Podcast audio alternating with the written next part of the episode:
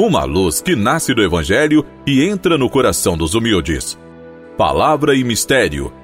Apresentação: Dom Messias dos Reis Silveira, Bispo da Diocese de Teófilo Otoni, Minas Gerais.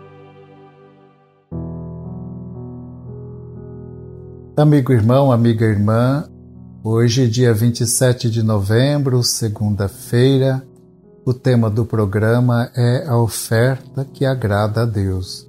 Qual será esta oferta que é agradável ao Senhor? Ou qual a forma de apresentar a oferta agradável ao Senhor Deus? Que o testemunho de Jesus seja luz para nossas vidas, orientando nossos passos no caminho da fraternidade e da paz. Ontem, o último domingo do ano litúrgico, tivemos a celebração da solenidade de Cristo Rei e o encerramento do ano vocacional e também o Dia dos Cristãos Leigos e Leigas. E como já mencionamos em programas anteriores, essa atribuição a Jesus do título de Rei tem origem no Antigo Testamento, onde predomina o poder e a dominação. No Evangelho de hoje, Lucas, capítulo 21, versículos de 1 a 4, encontra Jesus no fim do seu ministério, solidário com o povo humilde que vinha de longe para Jerusalém para cumprir o preceito religioso da observância da Páscoa judaica. Por exemplo, comoveu-se ao ver a viúva colocar duas moedinhas no cofre.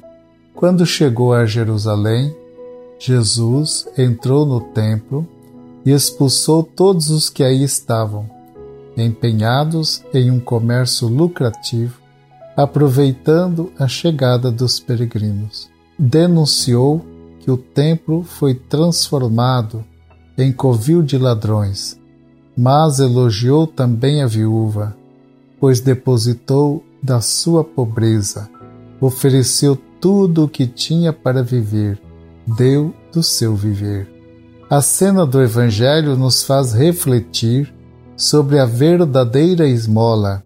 Tanto os ricos quanto os pobres, a pobre viúva, depositaram ofertas no cofre do templo. Todavia, existe uma grande diferença entre eles. Os ricos davam do que tinha de sobra, logo a generosidade não lhes seria penosa. Os muitos bens acumulados eram garantia de segurança. Já as duas moedinhas doadas pela viúva necessitada eram tudo o que tinha para viver. A pobreza poderia tê-la levado a se apegar aos outros, aos, ao pouco. O desapego e a confiança na providência, porém, falaram mais alto. O exemplo dos ricos deve ser evitado pelas pessoas que optam pelo reino. Da pobre viúva, pelo contrário, deve ser imitado. Aquele exemplo daquela mulher, com grande confiança, deu de todo o seu viver tudo que ela tinha para viver. Podemos imitá-la pelo cultivo da simplicidade de uma vida que não cai na tentação de acumular e pelo desapego aos bens deste mundo. Devemos estar sempre prontos a partilhar os bens com o próximo, especialmente os mais necessitados. O ensinamento de Jesus é claro. A esmola dada no templo deve expressar, em primeiro lugar, a total dependência do fiel em relação ao Pai do céu é a forma simbólica de entregar tudo a Deus. Pai do céu, dai-me a graça da humildade que me faz compreender o quanto dependo de ti e o quanto devo esperar de ti.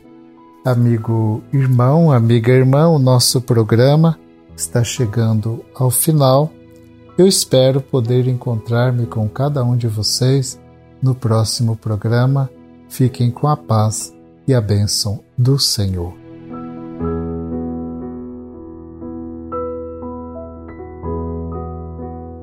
Favorecei, ó Deus, o vosso povo, para que, livre de todo o mal, vos sirva de todo o coração e goze sempre do vosso amparo.